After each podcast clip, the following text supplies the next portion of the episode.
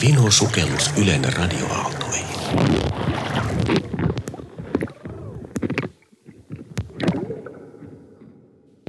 Kansalaiset, minun ikävänä velvollisuutenani on antaa Suomen kansalle tiedonanto, joka varmaan on niin vastaanottajille kuin ilmoittajallekin vähemmän miellyttävä. Valtioneuvosto on tänään tekemällään päätöksellä julistanut meijerivoin takavarikkoon sunnuntaista syyskuun 30. päivästä kello 24 lukien. Loppuvuodesta 1939 suomalaiset kuuntelivat radiosta tiedotuksia ja ohjeita, joissa varauduttiin tulevaan. Seuraa kansanhuoltoministeriön tiedoitus. Suurimpien asutuskeskusten sekä uhanalaisten rajaseutujen asukkaita kehoitetaan mahdollista pakkoevakuointia silmällä pitäen varaamaan omistajan nimellä ja osoitteella varustetun matkalaukun tai selkärepun, johon on siitä jo valmiiksi sijoittaa. Ensinnäkin viiden päivän elintarvikkeet.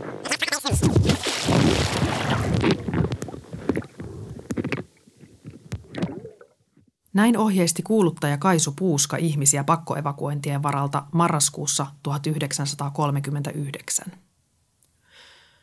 Yleisradion rooli talvi- ja jatkosodan aikana ei ollut kuitenkaan pelkästään informatiivinen tai ylipäätään neutraali tiedonvälittäjän rooli. Kerropas tuottaja Karisto tästä hieman lisää. No Ylehän oli osa sodankäyntiä, eli siis ase. Ja sodan aikana se hengen nostatus oli tärkeitä ja vakoilijoista varoittaminen ja, ja suoranainen propagandatyö kuului, kuului siihen asiaan. Ne oli tavallaan itsestäänselviä juttuja. Mutta tiesittekö, että radiossa luettiin kaukopartioille suunnattuja tiedotuksia? Siellä oli siis niin kuin sala, salakirjoitettuja sanomia. Olisiko jotain tyyliin, että Otto Kalevi 880, Pertti 5 – en ollut kuulemassa näin, mutta jotain, jotain tämän tapaisia, tapaisia ne oli. Ja hämäyksien vuoksi ne luettiin ilmoittamalla, että nyt tulee tärkeä nimitiedotus. Ja sellaisen asian satun tietämään, että lotat toimivat Yleisradiossa äänitarkkailijoina ja soittivat jatkuvalla syötellä Säkkijärven polkkaa, ettei ne radiomiinat olisi pamahtaneet.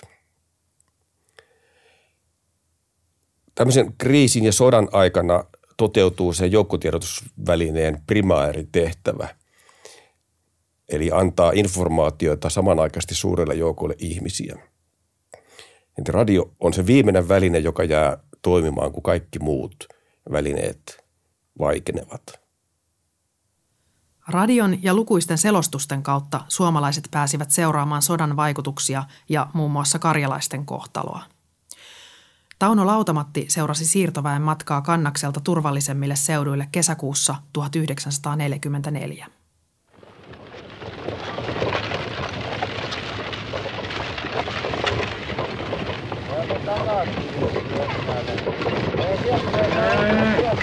Tässä tiellä, jossa nyt kuljemme, on aivan yhtämittainen liikennevirta. Tässä kulkee ajoneuvo toisensa perään tavallisesti noita karjalaisia nelipyöräisiä rattaita. Joukossa joku kumipyöräinen uudempi kulkuneuvo. Lehmiä kulkee isoissa parvissa tai sitten sidottuna kiinni rattaisiin. Tässä menee juuri kohdalla eräs hevonen, jonka rinnalla kulkee varsa ja perään on sidottu neljä viisi lehmää miehet ajavat siinä ja tuolla perässä viimeistä lehmää ohjailee talon emäntä, ilmeisesti vanha nainen. Hän menee totisin kasvoin, aivan noin ilmeettömin, kyllä kovin kasvoin tuosta ohitse. Hän ei nähtävästi enää ky- kykene mitään tuntemaan. Me näimme siellä, kun väki lähti talosta, näimme vanhan emännän ajavan siellä hevosta. Talossa ei muita miehiä nähtävästi ollut ja takana istui mummu joka piti sylissä pientä lasta. Ja tuo lähtö ja matka tapahtui rankka sateessa. Kaikki he olivat likomärkiä ja kyllä silloin arvaa, minkälaista matkateko oli. Me jouduimme silloin tällöin tietä ajaessamme auttamaan sieltä ajoneuvoja liikkeelle, kun olivat juuttuneet pehmeään tiehen. Ja saimme silloin aina kiitollisen, usein kyyneleisen katseen vastaamme. Tässä havaitsee myöskin, että näiden ihmisten jalkineet, joilla nyt sellaiset vielä on jäljellä, ovat aivan loppuun kuluneet. Niistä on lähtenyt kengistä kannat pois ja toisilta on, toiset ovat joutuneet tekemään matkaa kokonaan paljasjalon.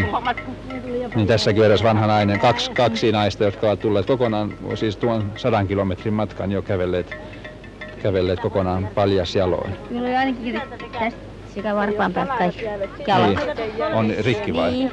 Sulta aamun niin paljon koskoit. Niin, niin. Sehän on selvä se, että. Sukka, kun on semmoinen vähän niin kuin järin puoli. Niin. Varret, sukavarretkin jo puoleen saakka kuluneet ja matkasta ja Niin, lapsivaunuja työntäät siellä. Aivan, ja... minä näin erään, erään nuoren naisen tuossa, jolla oli, oli sukasta, siis enää va, sukista varret Se jäljellä. oli Kiskilästä meidän kylästä. Jaha, Niin. hän oli... Kaksi emäntä oli, että sukavarret on puoleen saakka, kaikki ke- jalkineet jäivät tielle sinne. Aivan, Lapsi- sehän on selvää, että eihän- Lapsivaunuja täytyy työntää, kun pikkuset ovat. Niin, tuollaiset paperijalkineet, eihän ne eivät sateessa kestäneet juuri mitään. Mutta meidän täytyy muistaa, että meillä kaikille on sittenkin henki tärkeämpi kuin tavara. Tavaraa saa aina uutta, mutta, mutta jos henki menee, niin sitä ei millään voida korvata. Ja se kannattaisi muistaa myöskin niiden Sisä-Suomessa asuvien, että raha ja mammona on toisarvosta ja tärkeämpää on, että meillä on henki ja että me saamme itse vallita, miten tuo hengen kanssa menettelemme. Pyydämme Jumalat voimaa suurta rakkautta, että osallistuisi meidän, ettei katsokaa, että se on säilyisi. se. Niin hyvät kuuntelijat, tässä on vain vähäinen ja mitään sanomaton välähdys kannaksen väestön kärsimysten tiestä. Tuo tie on todellakin niin raskas, että kun tuon kaiken on nähnyt, ei sitä koskaan voi unohtaa. Eikä sellainen henkilö myöskään koskaan voisi olla enää niin kova sydäminen ja itsekäs, että kieltäisi tältä kovia kokeneelta väeltä apuaan.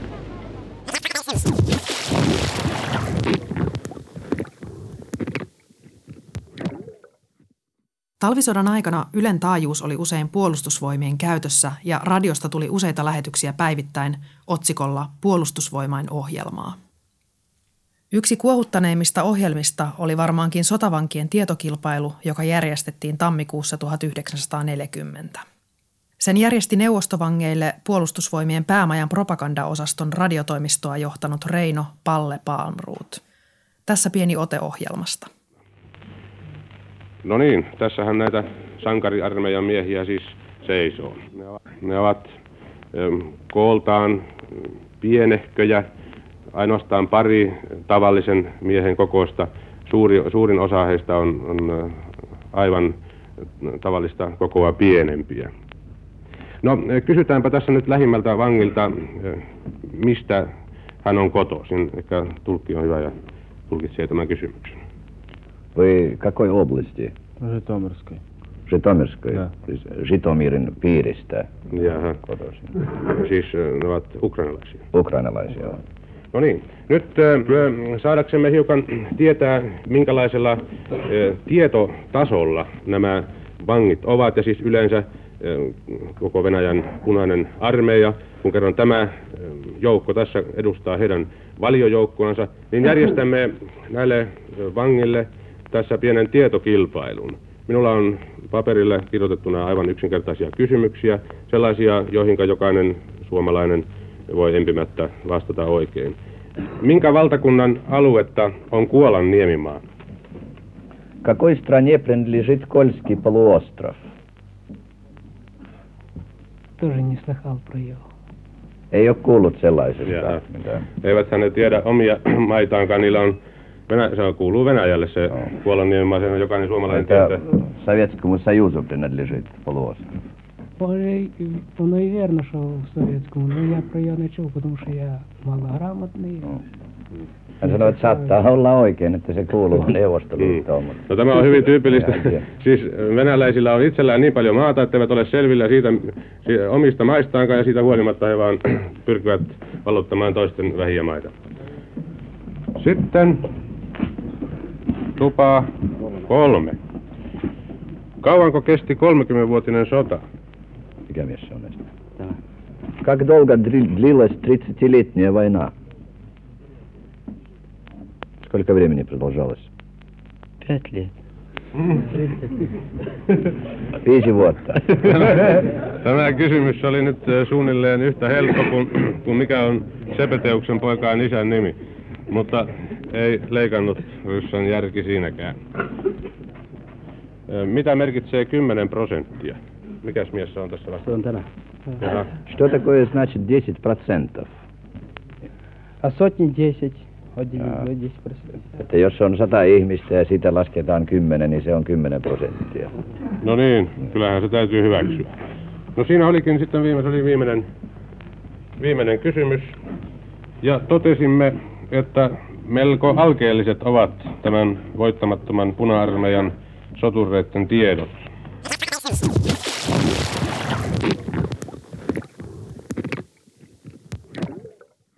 Materiaalia vankileiriltä oli paljon ja ohjelma oli tarkoitus lähettää kolmessa osassa.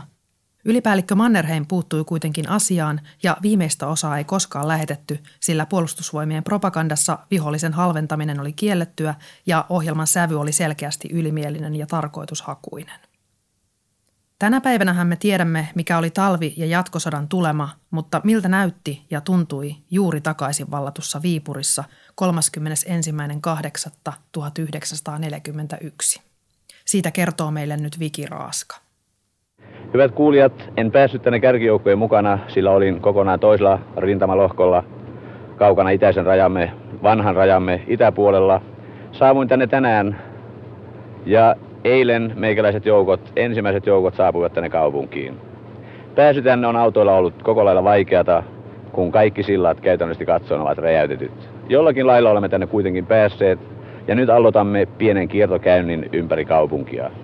Näen siis Rautatien katu viiden talon, joka on tuhoutunut täydellisesti. Seinät siinäkin törröttävät pystyssä, kattokin on pudonnut jonnekin alas. Ikkunat ovat mustina läiskinä ilman ikkunapuitteita, ilman mitään. Sen vastapäätä ollut talo, jossa oli vesiottoliike Huber. Se on palannut maan tasalle tai palaa parhaillaan vieläkin. Rauniosta nousee savua. Automme pysähtyy nyt Viipurin entisen tuomiokirkon eteen, jossa Mikael Agrikolan tuttu hahmo on meitä viipurilaisia niin monta kertaa katsonut tästä ohikulkiessamme. Mikael Agrikolan patsaan jalusta on jäljellä, mutta itse patsasta, itse muotokuva ei enää ole. Veistos on viety, samoin hänen edessään istuneet veistokset. Ja meidän kaunis tuomiokirkkomme, siitä ei voi sanoa paljon muuta kuin että vuosiluku on jäljellä. Sillä tuossa kirkon pääsisänkäytävän yläpuolella on vieläkin selvästi luettavissa tuo vanha teksti Anno Domini 1893. Kirkko on purettu. Se on siis tuo pyöreä, pyöreätä ikkunaa myöten, joka oli pääsisänkäytävän yläpuolella kokonaan kadonnut. Siitä ei ehkä korjaamallakaan enää saada uutta. Koitan katsoa tästä, olisiko sankarihauta, joka oli kirkon vieressä kunnossa. Ja tuossa lentokoneet lentävät hyvin alhaalla, kantavat pommeja tuolla edessämme olevien ryssien niskoihin. Niin, minun täytyy sanoa, että tämä kuvaaminen ei ole ollut minulle millään tavalla miellyttävää, sillä olisin odottanut voimani kertoa teille kaikille iloisempia ja miellyttävämpiä uutisia, mutta me, jotka täällä olemme, meistä tuntuu tämä sittenkin hauskalta, sillä me olemme nähneet, miten sitkeästi jokainen kaupunki, jokainen maala on ollut viholliselta vallattavissa. Ja me ymmärrämme myöskin antaa arvon tälle kaupungille niin kuin kaikille muillekin, joka ainoalle talolle, joka pellolle, joka kivelle ja puulle. Syystä, että me uskomme siihen, että tämän sodan jälkeen alkaa suuri jälleenrakennustyö, mitä Suomi on koskaan nähnyt. Ja silloin on Suomi myöskin suurempi kuin koskaan aikaisemmin ja tuon suuren Suomen voimin rakennetaan tämäkin kaupunki vielä kerran entistään ehdottomasti paljon parempaan kuntoon.